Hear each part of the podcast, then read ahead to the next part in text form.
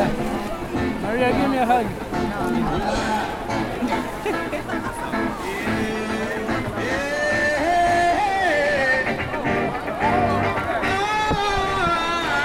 Last Tuesday, I attended a protest outside the Supreme Court, which is in the midst of hearing arguments on whether the Trump administration can suspend the Obama era Deferred Action for Childhood Arrivals, or DACA program.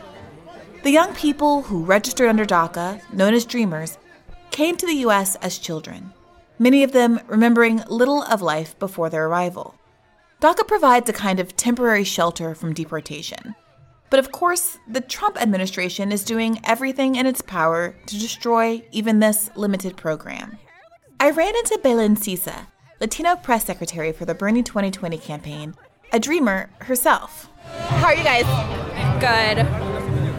In awe. I've never been in front of the Supreme Court. Oh, really? Yeah. Belen told me what was at stake, why so many had gathered at the steps of the Supreme Court.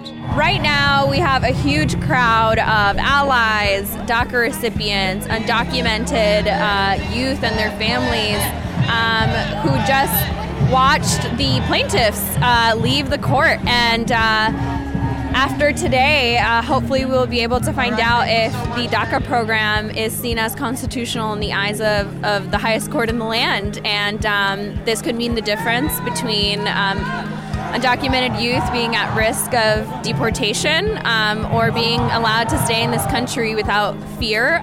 As I wandered through the crowd, I was struck not just by the passion and energy of those around me, but also by their clarity. The way they cut through both the administration's nonsense and the media's detached both sides coverage of the issue.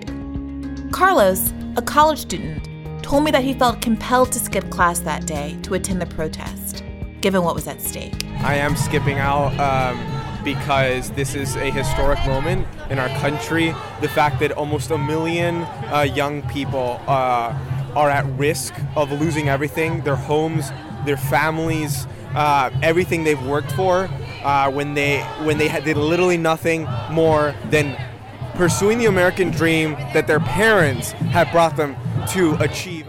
The protest also drew people from all over the country. One woman named Donnie traveled from South Florida with her group, Florida Immigrant Coalition. Now that I'm here, I'm always gonna come back every single year. This is amazing. I love the energy.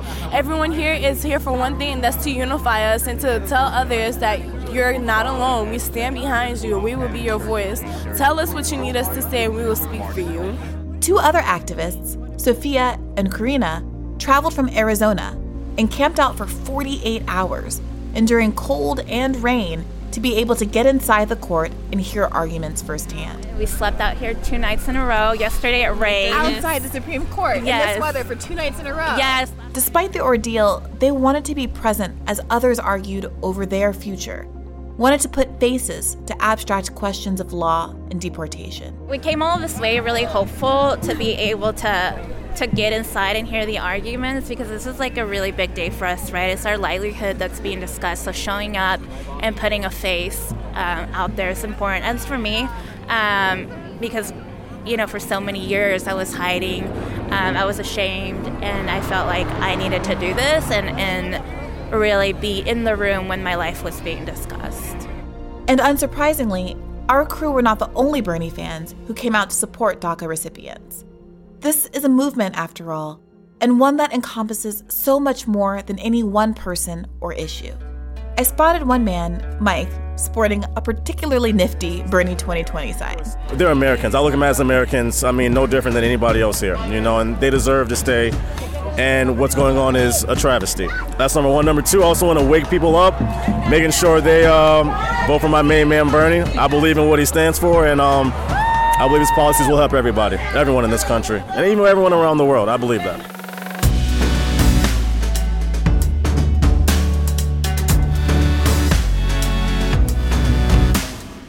This is Hear the Burn, a podcast about the people, ideas, and politics that are driving the Bernie Sanders 2020 campaign and the movement to secure a dignified life for everyone living in this country. My name is Briahna Joy Gray, and I'm coming to you from campaign headquarters in Washington, D.C. DACA was only ever a partial solution. President Obama implemented it by presidential memorandum in 2012, paving the way for some 800,000 Dreamers to receive protection from deportation and work permits by 2018.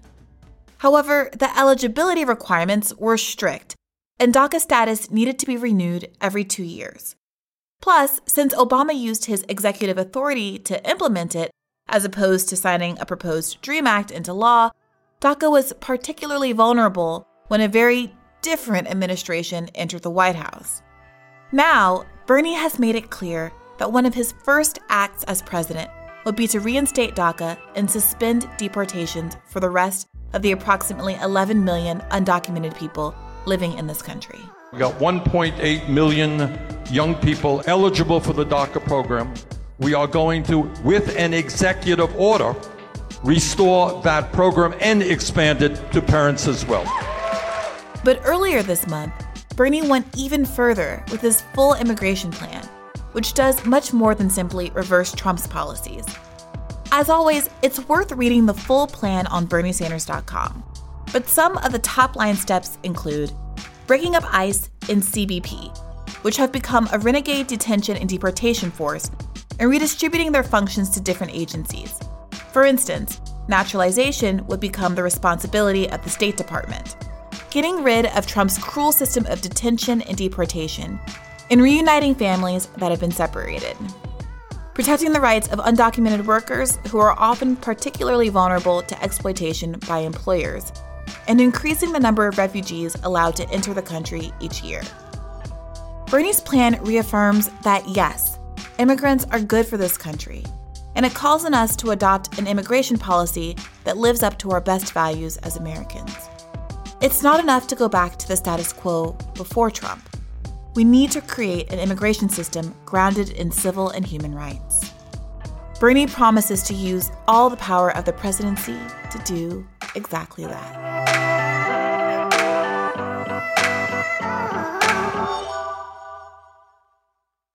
Bernie has been hitting the campaign trail relentlessly in recent weeks, including a tour of Iowa with AOC that emphasized the critical importance of a Green New Deal. And when I look at young people all over the world, this may be the moment when young people look their parents in the eye and say, now is the time to save the planet always, always, always with this question of how are you going to pay for it?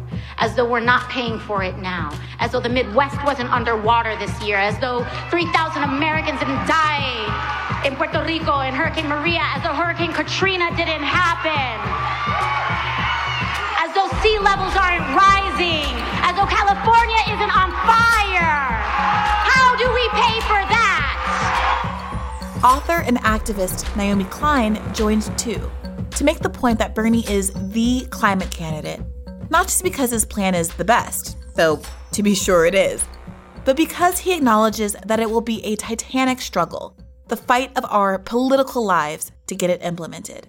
That's why Klein, who has never endorsed a candidate before, has now endorsed Bernie Sanders. Here's the thing we are not going to win the world that we need, not just the world that we want, but the world that we need, if we are kind of sort of in favor of it. We are going to have to be on fire for it, okay? And that is why I support Bernie Sanders to be the next president of the United States.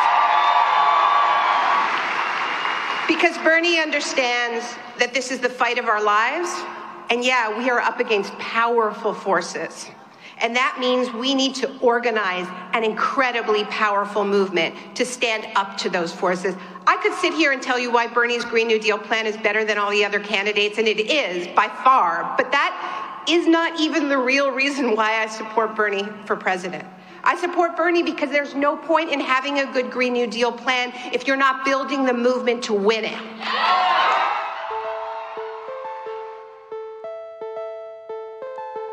Both Bernie and AOC emphasized that this movement is about putting power back in the hands of everyday people so that we can advance our own interests, not electing a team of policy wonks who will fix things on our behalf.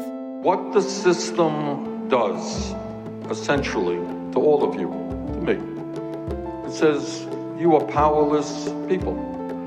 Doesn't matter what you think, what you want, what you believe to be true. Doesn't matter. You have no power at all. The real power rests with very, very wealthy people who control the economy and the political life of our country. Why do you want to vote? Why are you here? You're powerless. It doesn't matter. What this campaign is about is turning that equation on its head.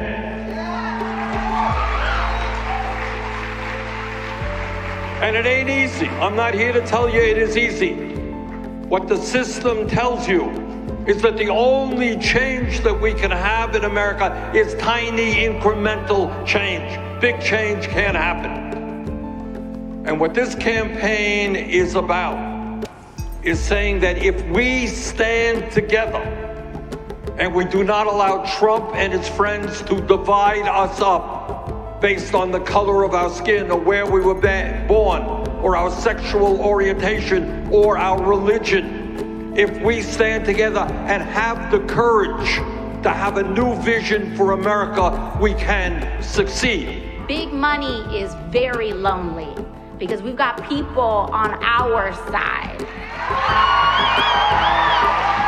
The thing about billionaires is that there's not too many of them.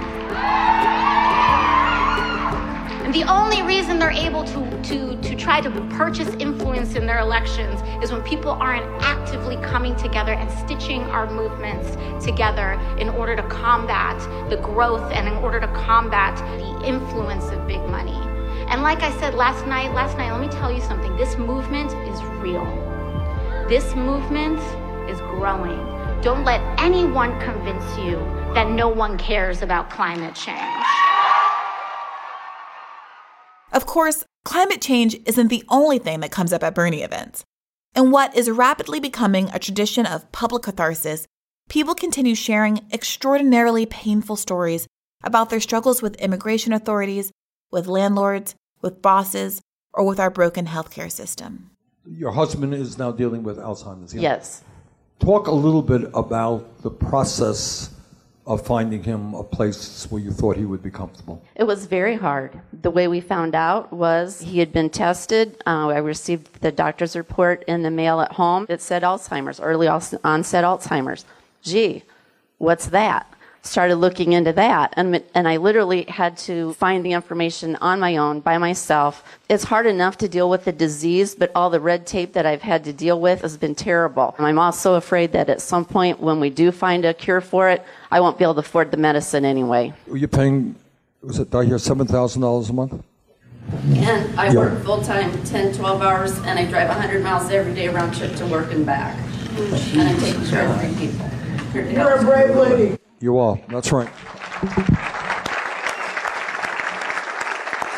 As a wife, I don't, I can only imagine what you're dealing with right now, right? Just the reality of dealing with your husband. That is more than a person should have to go through. To throw on the financial burden on top of that and worrying about the rest of your family and having to work as hard as you do is not what we should be doing in a civilized, democratic society. All right, so I'm not here to make you magical promises, but I am here to say that Medicare for all would create a situation where you don't have to take out your wallet. All right, you're not going to have to pay that $94,000 a year. And obviously, we will start investing in those areas, whether it's mental health, whether it is nursing home, whether it's home health care, where we're now not paying the attention that we deserve. I'm sure it is not going to transform the world tomorrow, but it will go a long, long way to make your life and your husband's life a lot easier. That's what we have to do as a nation.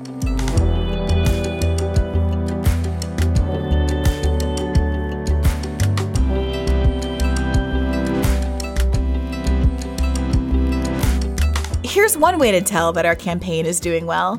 This country's oligarchs have started to complain that they are being treated unfairly. You know, when you say I should pay a hundred billion, okay, then I'm starting to do a little math. Some have now decided to enter the race themselves. Michael Bloomberg has officially filed for the 2020 Democratic primary in Arkansas. The billionaire and former New York City mayor has now filed in two states. He did the paperwork in Alabama Friday. During a recent rally in DC, Bernie played the world's smallest violin for our increasingly shook ruling class. The 1% and the corporate elites, who, by the way, in case you haven't noticed it, are getting very nervous lately.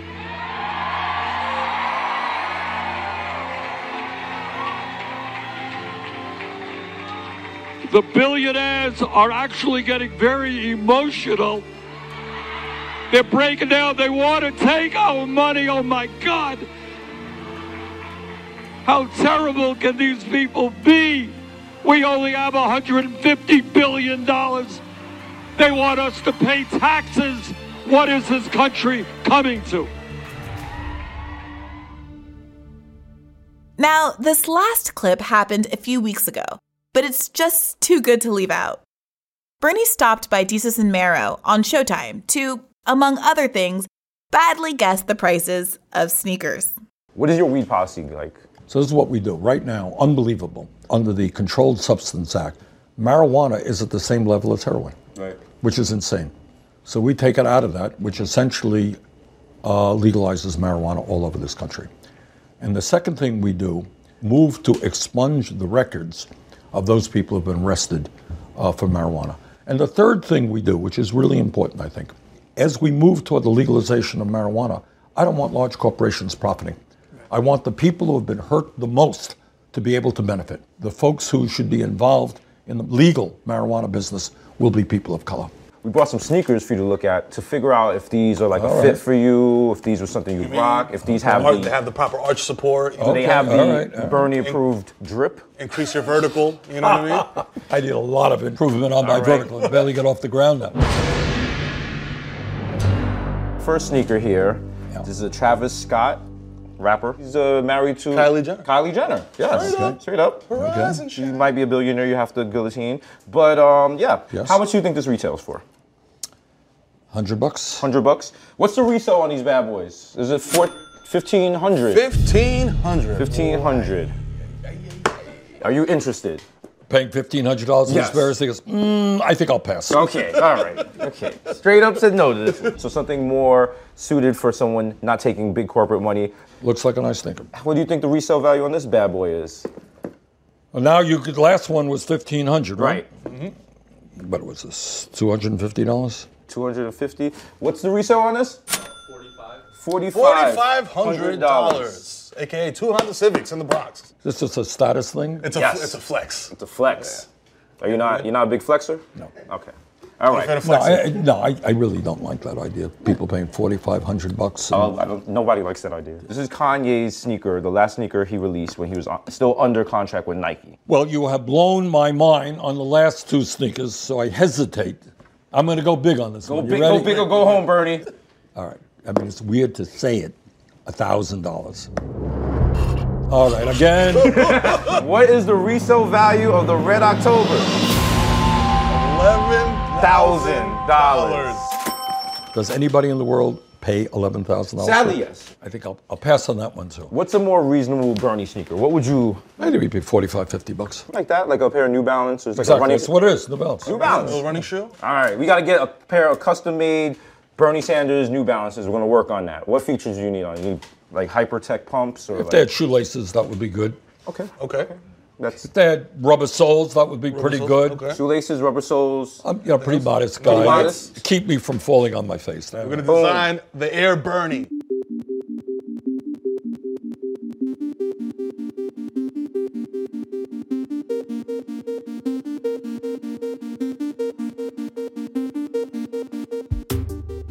Before we go, I want to read part of a recent email we received from a listener named Nathan.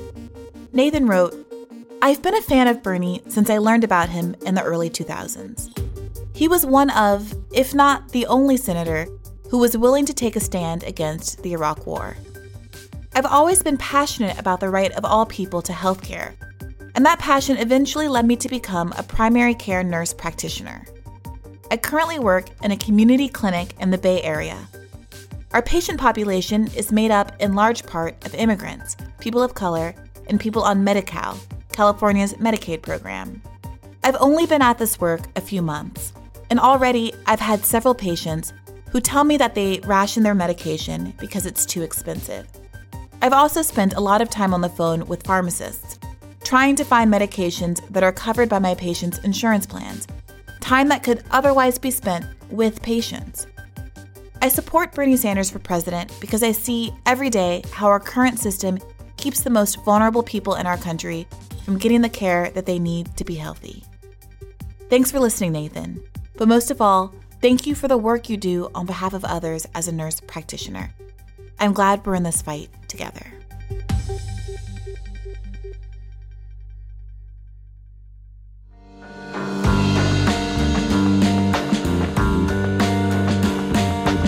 That's it for this week. Let us know what you think at heartheburn at berniesanders.com or send us a tweet with the hashtag heartheburn. If you haven't already, please take a moment to rate, review, or like us on Apple Podcasts, SoundCloud, or wherever you're listening. I really appreciate it when you do. As always, transcripts will be up soon. Till next time.